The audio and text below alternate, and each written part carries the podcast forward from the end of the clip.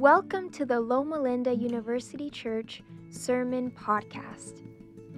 We hope you will be blessed by the message. I want to thank my good friend Paul Maxwell before you, before you run out of here, Paul. Every time I hear Paul speak, I feel like I'm at home with that New England flair that he possesses. I've decided, and don't quote me on the theological correctness of this statement, that if I'm wrong, and when we get to heaven we don't all speak Spanish, then for sure we will speak English with a New Englander accent.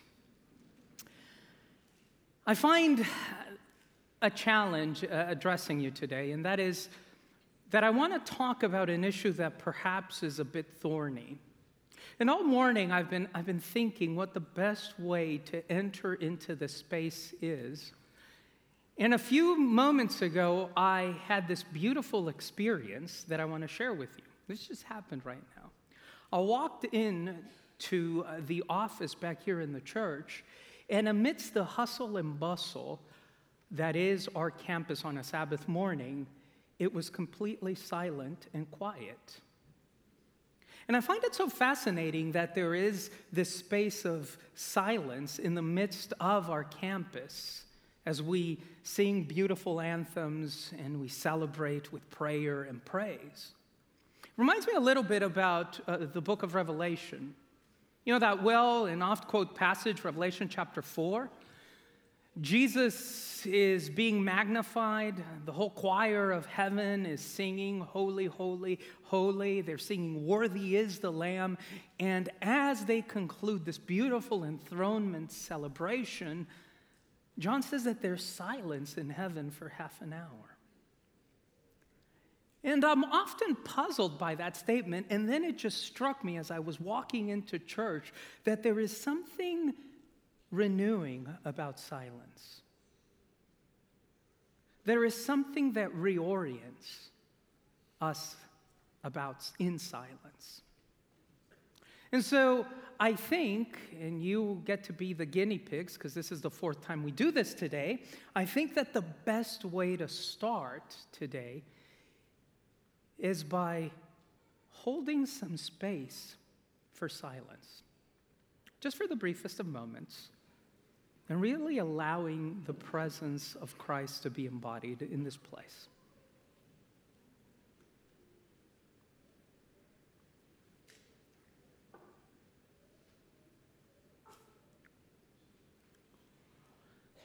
That was my gift for you introverts in the congregation today. Those extroverts of you, you can now breathe. We're back in conversational mode. Now, I want to start our time together by telling you two things. The first one is we are going to be living and experiencing the text today as it is found in the first epistle that John writes to his church. We're going to be looking at verses 1 through 6 of the third chapter, as so was marvelously read by, by Paul. The second thing that I need to tell you is that in order to do this faithfully, we perhaps need to spend just some brief time talking about well, talking about you and me. And what I mean by that is that we often spend a lot of time debating about these questions and answers that we are 100% sure about. I'm, I'm going to guess that at some point in your life, you've had a debate or a discussion with somebody, and you are so sure that you are correct that that debate drove a wedge in the relationship.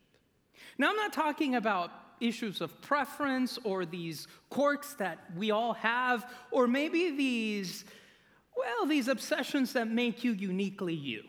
I'm talking about the real questions, the questions that you are sure you know the answer to. And questions like Is it better to open your gifts on Christmas Eve or Christmas morning? Those of you who do it on Christmas morning, sorry to say, you are wrong. It's Christmas Eve. Or what about this one? This, ha- this one happens at my home a lot. Um, do you, what do you do with ketchup? Do you store ketchup in the fridge? There's one person, two people, a couple of you. How many of you store ketchup in the cupboard? For shame. Well, if that's caused a wedge in your relationship, just know this. Heinz just tweeted this this week. Ketchup is supposed to be kept. Waiting, ready for it? In your fridge. Those of, us, those of you who keep it in your cupboard enjoy food poisoning. but perhaps no issue that is hotly contested at home has created more wedges, more strains, more frayed relationships than the following. I would venture to guess that you are one of two people. If you identify with the picture that is going to appear behind me in a moment, congratulations. You are a righteous man or woman. You are a true son or daughter of God. Well done, you are a person after my own heart. This is the right way to live. The problem is, not all of us are that type of person. There's sadly this other kind of creature living out there. It is my feeling that some of you might be even in this sanctuary that identify with this.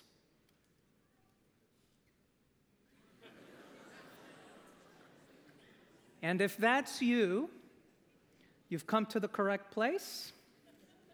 There is forgiveness, there is grace. We're going to pray for you. And we're not going to touch you because that's just nasty, but we're going to pray for you. As I started thinking about these things that I was so sure about, these answers to questions that I am 100% convicted of, I started to think that we spend a lot of time worrying about these things. You know, just this last week, my son and I went to run some errands, and my eldest is really into reading right now, and so he turned the light in the cabin of my car, and he started reading a book. Know, we're driving through down the street, and I turn and I tell him, Son, you need to turn the light off. He says, Why? I said, Well, it's illegal to have the light of your cabin on as you drive. He tells me, No, it's not. I tell him, Yes, yes, it is. And so, as any civilized pair of people, we settled our debate the only way you can. We, we went to the internet. Turns out it's not illegal to have your light on as you drive. My parents were either just cheap or they didn't want me to read while they were driving because I grew up believing this. You know what else I grew up believing? 100% sure that if you ate a watermelon and you swallowed the seeds, ah, you too, that a watermelon would grow in your, in your stomach.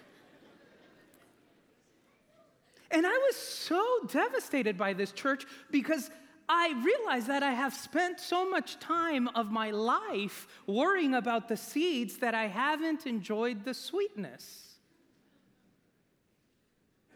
And that has robbed me of some marvelous moments. You know what else was really overrated since I'm on this, on this already and I just thought about it? Quicksand. So if you read a, if you read a book or you watched a cartoon, you watched a movie, you knew that the great threat to people that were adventurers in the forest or the jungle wasn't malaria or animals. The big chaos of the time isn't hate speech or global warming, it was quicksand. And I can't tell you how many Sabbath hikes I had that were interrupted by this petrifying fear that somehow I would step into quicksand.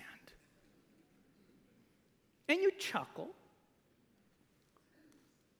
But the reality is, so many people of faith, good people, moral people, people who are attempting to follow God in the best way they can, have failed to enjoy the journey because of the quicksand and to savor the sweetness because of the seeds. And so we're starting a new sermon series this summer.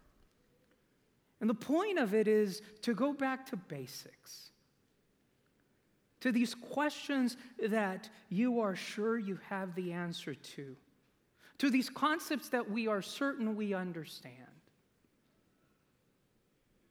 And the hope is that somehow, some way, we can see the seeds and notice the quicksand through the lens of the life, death, and resurrection of Jesus. And at the outset, I have to tell you this isn't to say that we are Pollyannish. It would be irresponsible for me to tell you that there is no brokenness in the world, that there is no suffering, that pain doesn't exist.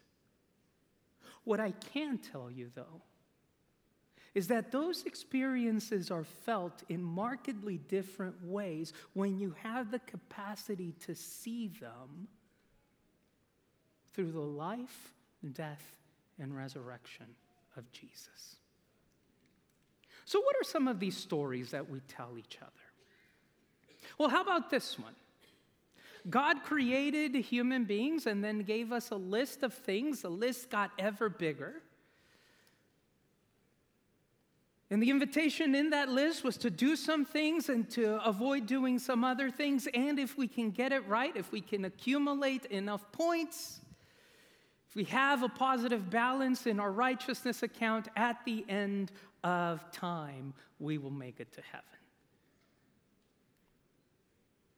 The sad reality, however, is when it comes to human beings, the church follows more Augustine than it does Jesus.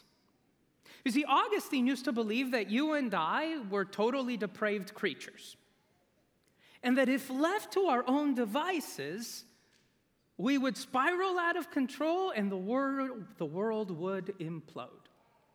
Now, Augustine was partly right, but nothing is ever that simple. I think you know that already. Because human beings are paradoxes. As was beautifully prayed by my colleague Joey a few moments ago, the church is both meek and mighty. Human beings are both the pinnacle of creation and its biggest threat. Now, when we talk about the story of who we are, and it comes to sin, reflecting our brokenness, we typically go to a particular text in Scripture. It's a helpful text, after all. When we're doing a baptismal study, it provides for an easy, clean answer when attempting to develop our understandings of what sin is. I'm of, I'm of course referring to 1 John chapter 3, verse 4. There, John says, sin, everyone who sins commits lawlessness because sin is lawlessness. Some other version says, everyone who commits sin transgression transgresses because sin is the transgression of the law. And I think, again, that's partly right, but there's a nuance that needs to be understood. And in order to understand the nuance, what I want you to do with me this afternoon is turn your Bibles to John chapter 3. We're going to be looking at verse 1. Now, verse 1 begins with this statement See what great love the Father has lavished on us that we should be called children of God. In order to explain this whole concept of sin, we have to start from the beginning. And in order to do that, I need to geek out with you on some Greek. Is that okay? Can we geek out, geek out on some Greek together this afternoon? There's like three people that are excited about Greek. Fantastic. Okay, so for you three that are excited about Greek, in this whole passage that was read as our scripture reading this afternoon, there is only one command. And the command appears at the very outset of the passage. That word that your Bible translates as see is actually an imperative, it's a command. So, what God is requesting his church to do through John is to see. And it's not see and consider in this mushy, kind of sentimentalistic way where you're like, yeah, I, I see you. Rather, what John is trying to say is, hey, church, wake up. Pay attention. Forget everything else. This is what you need to focus on. Focus on this with laser like precision. And now that he has our attention, the church turns and says, What are we supposed to focus again? What is the command? The love that God has lavished upon us. When I read that this week, I was moved. Because all that God is asking me to do is to take some time to consider how much I am loved by Him. And then He says that we should be considered children of God. My status as a child of God is a direct result of God's love for me. And I know you've heard it that before, but I want that to sink in, to become part of your sinews. You are a child of God because God loved you first. And I don't know how we miss this. I don't know how we continue to preach message after message where we say God's grace is the response to our sin problem. As if God had this issue of sin that came up and said, Well, I guess I have to be graceful. Grace isn't God's response to the sin problem, grace is who God is. And he says, Consider that, that you are my child. And what is truly revolutionary is that in the economy of heaven, the, perf- the reward precedes the performance. The reward precedes the performance. That doesn't happen anywhere else. If you're a student, your grades will reflect how much you study. If you work for someone, your salary, your salary will be reflected by how many hours you work. But in the economy of heaven, the reward, your status as a child of God is independent of what you do to achieve that status. And I've been thinking all week of a analogy that I can use perhaps to illustrate that for you. And the best thing that I could come up with is something that I know you have seen. Uh, picture this we're all sitting at a table, and we're surrounded by children. We're at a birthday party. And that table is packed high with goodies. You've got cake, pie, ice cream, muffins, brownies. And every single one of those child, children is salivating over the prospect of eating this amazing food. And then mom and dad come into the room. And they come in, and you know, mom and dad are carrying a tray full of vegetables, and you know what's coming next as your heart sinks and you're deflated, and you say to yourself, because you see it. You see that, bro- that wilted broccoli. I'm going to turn over here because my health conscious friend is, is on this side of the room. You see this wilted broccoli, these yellowish carrots, and I still don't really know what kale is, but it's there. and mom and dad say, You have to eat your vegetables before you eat dessert.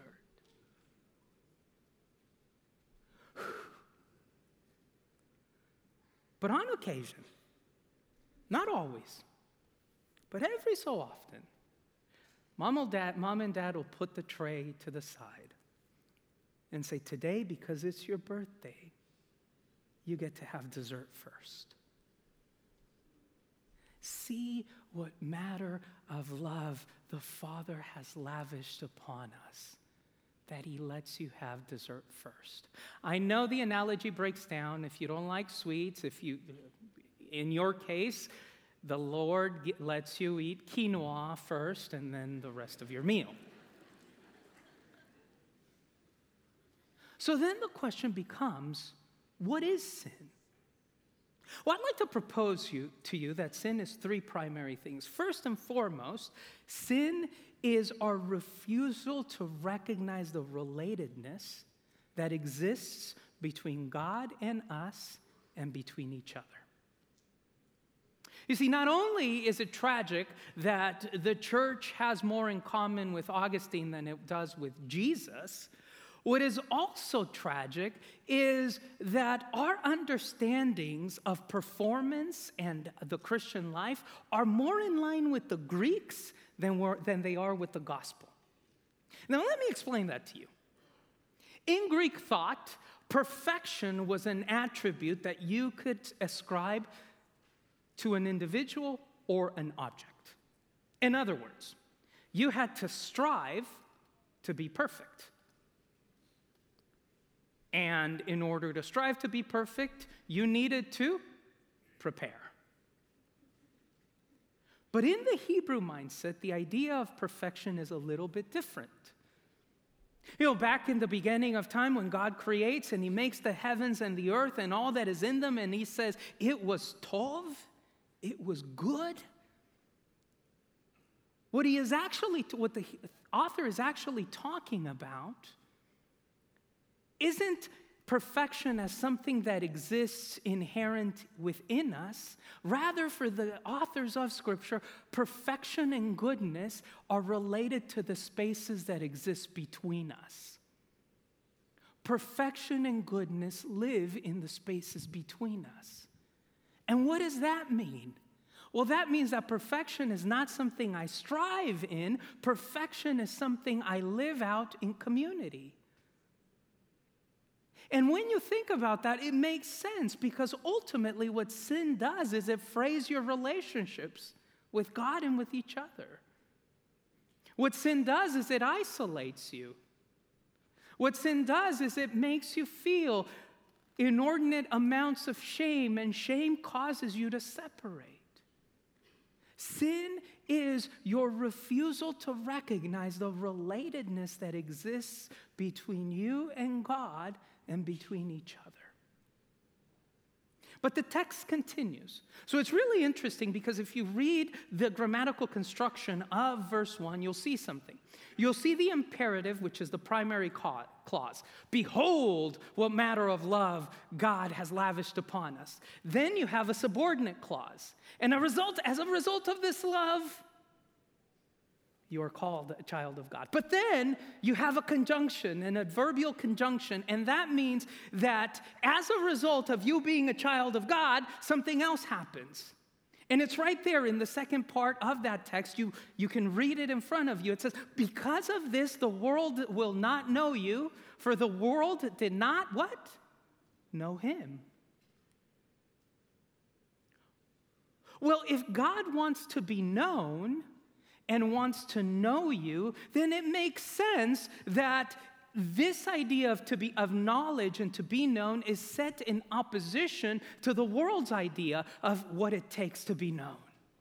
So, how do you get known in the world? Well, you amass more, you consume more, you gain more influence. And God is saying, no, your status is independent of all of that because the reward precedes the performance.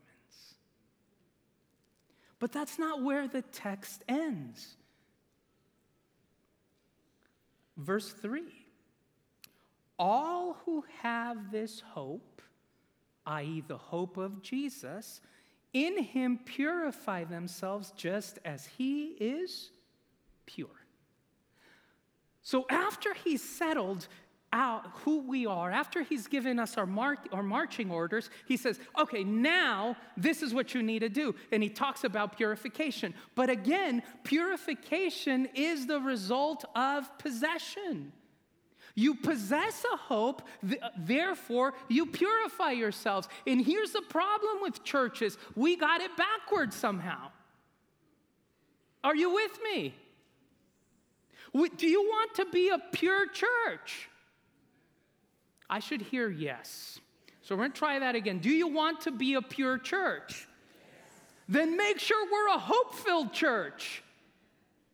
Because if we are not hope filled, we can't be pure. Too often we focus on the purification when it's our job to live and breathe hope into people's lives. That's the purpose of church.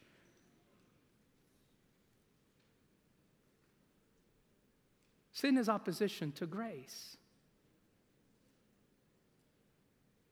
You know, grace, the best picture of grace, you know this. It's the Father waiting at the door, tiptoes, cloak in his hand, signet ring ready. The whole staff at home is, is on standby because he might come today.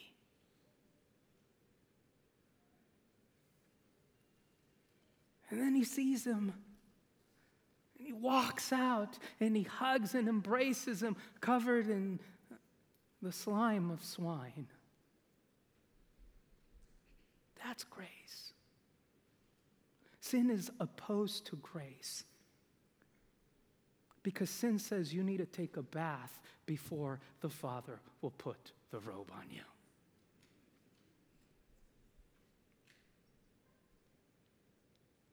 Breaking down these relationships that we are to have with one another.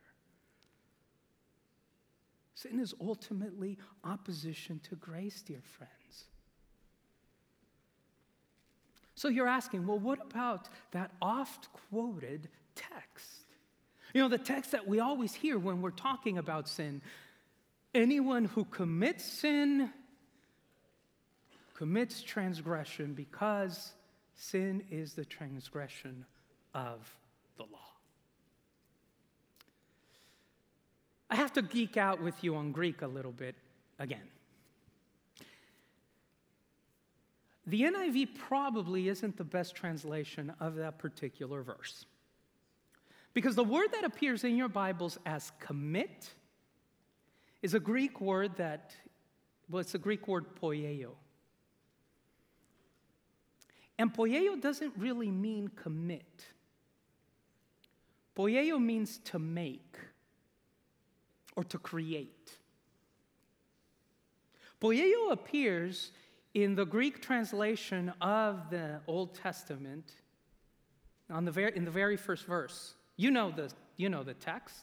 In the beginning, when God poieo the heavens and the earth. In the beginning, when God created.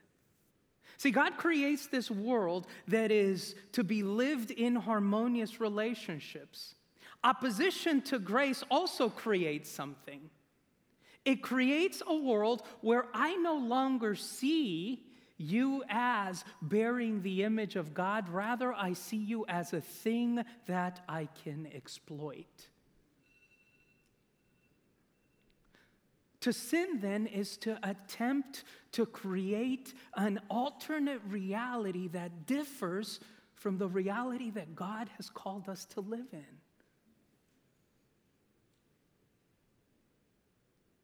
And when we do this, we lose our capacity to adeptly reflect what the body of Christ is. I mean, look around you, folks. We are so diverse. I was racking my brain this week trying to think how I could describe our congregation. And I realized there is no way. And it is that diversity, that wealth, that allows us to more appropriately reflect what the image of God is. We need all of you.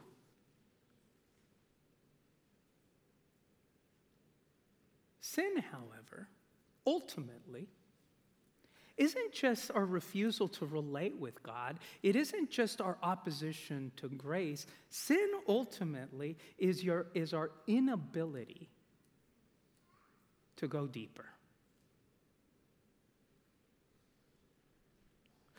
Ronald Rolheiser, a writer of religion, says that you and I, living in this society, are currently hurrying ourselves into spiritual oblivion. Microsoft conducted a study in 2013, and it noted that our attention span is a whopping eight seconds. Those of you who are still with me, thank you, you've made it.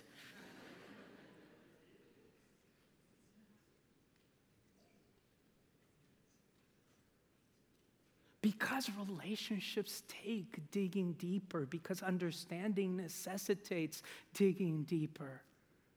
Because grace needs deeper experiential realities. Now, the problem is we don't like exceptions.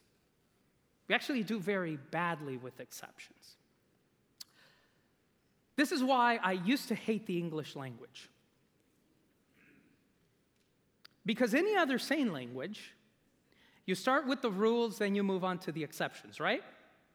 Miguel, isn't that right? Miguel's shaking his head.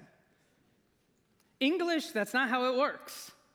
English, you start with the exceptions and you move over to the rules. And really, the rules don't really work because there's an exception to the exception to the rule.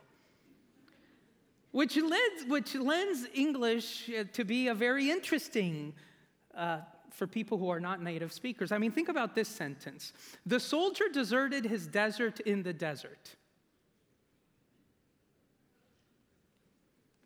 That's an English word. Or how about this? The physician bound the, wo- bound the wound around the wound. Or my personal favorite, Chris, you're going to love this one. The attorney objected to the object.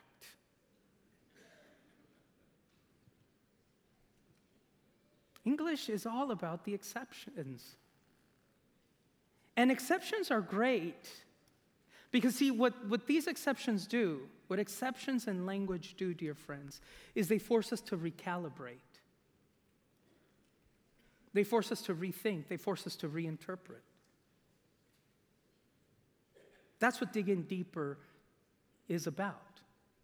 It's about, it's about our capacity to hold within us the paradox, or about our ability to deal with the exceptions. The truth of the matter is, universal laws, which we love so much, they're great for science they're really lousy for faith. So you might be thinking, okay, so what do I do? You know, sin, I get it. It's about relationships. I get it. I don't want to be opposed to, to grace. I understand. I want to just meditate on how much God loves me. But how do I do that? You know, C.S. Lewis, in that wonderful analogy about how the enemy thinks, the Screwtape letters, has the senior demon reminding the junior demon that hell is a kingdom of noise. And I've been thinking this week, trying to figure out how it is that Jesus the ultimate exception. That Jesus, the prime paradox, how did he deal with sin? And I realized that the way Jesus deal, dealt with sin is in Scripture. Think about Luke chapter 4, right? Jesus is there, he hears the voice. This is my son, in him I am well pleased. And then Luke tells us that he was driven by the Spirit into the wilderness. And he spent 40 days and 40 nights alone and without eating. And then Satan came to tempt him. And you know how I used to read the story? I used to say, man, that's so like Satan, right? He's going to tempt Jesus at his weakest. Jesus didn't go into the wilderness to test himself. Jesus went into the wilderness to strengthen himself. How do I know that? Because right after Jesus comes back to Galilee, heals a bunch, a bunch of people for a whopping one day, and then goes back into the wilderness. The way you confront sin is by engaging in a long forgotten Christian practice called solitude. So, as you came in this week, uh, this morning, or this afternoon, you received a piece of paper that looks like this. Do you all have it? There we go. If not, we have some extras. And the point of this is uh, taking from the writings of Stephen Covey, Stephen Covey of Seven Habits of Highly Successful People fame, who states that the way you achieve inner peace is by finding harmony between your values and your schedules. And so, what I want to do with you this summer, or rather, what I want to invite you to do with me, is to develop a rule of life. So, on one of the sides of your piece of paper, you'll find uh, the four ideas that we're going to be revisiting over this next summer. And there, I simply want to invite uh, you to write some gleanings that you've had. Today, we talked about sin. But then, what I really want you to focus on is the other side of the piece of paper. What I want you to do there is I want you to consider that which is most valuable to you. And then I want you to think of some practices that speak to those values that you deeply have. And this week, I want you to consider the practice of silence and solitude. Now, I know it's complicated, I know it's difficult. I have kids who walk into my room at 5:30 every single day. Saturday, Sunday, 4th of July, National Day of Prayer, it doesn't matter. 5:30 they'll they can go to bed at 1 a.m. in the morning and at 5:30 they'll be at my door saying, "Daddy, we're hungry." But the way we strengthen ourselves, the way we connect and we are known to God and then available to know each other is through silence. So before we close, I want to see if it's possible to have you close your eyes. Just close your eyes right there where you are. And I want you to think what it means to you to be a daughter or a son of God. And I want you to allow God's love to just wash over you. Just follow that commandment to consider how deeply loved you are. And then, to those of you who are still struggling with this idea, I simply want to remind you who you are is so much more important than what you do. You know, Ellen White Ellen White sometimes catches a bad rap. I think Ellen White was an Adventist mystic. So I want to close with something she writes in Testimonies to the Church. Just keep considering God's love. Just stay in that space with God and listen to Sister White's words. It would be well to spend a thoughtful hour each day reviewing the life of Christ from manger to Calvary we should take it point by point and let the imagination grasp each scene. It's not just Calvary, it's the empty tomb and the second coming. It's your connection with Jesus. Consider how great the love of the Father is. Let us pray.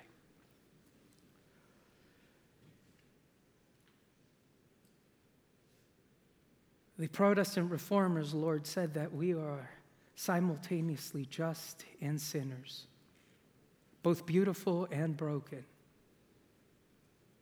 We want to be known by you, but yet we continue to hide as we hear you walking in the garden in the coolness of day. And then we realize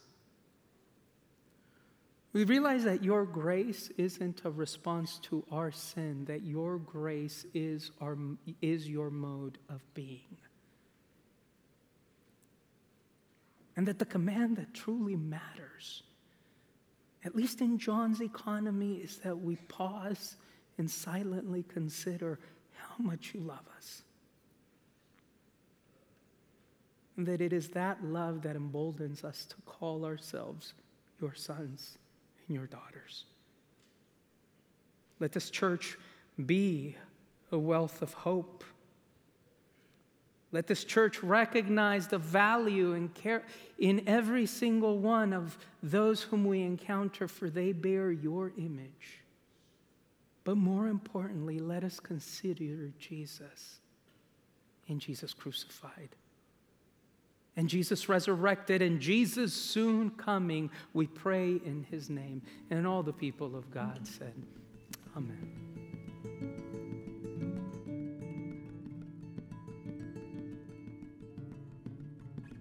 Find more podcasts, videos, church events, and how you can support the Loma Linda University Church at lluc.org.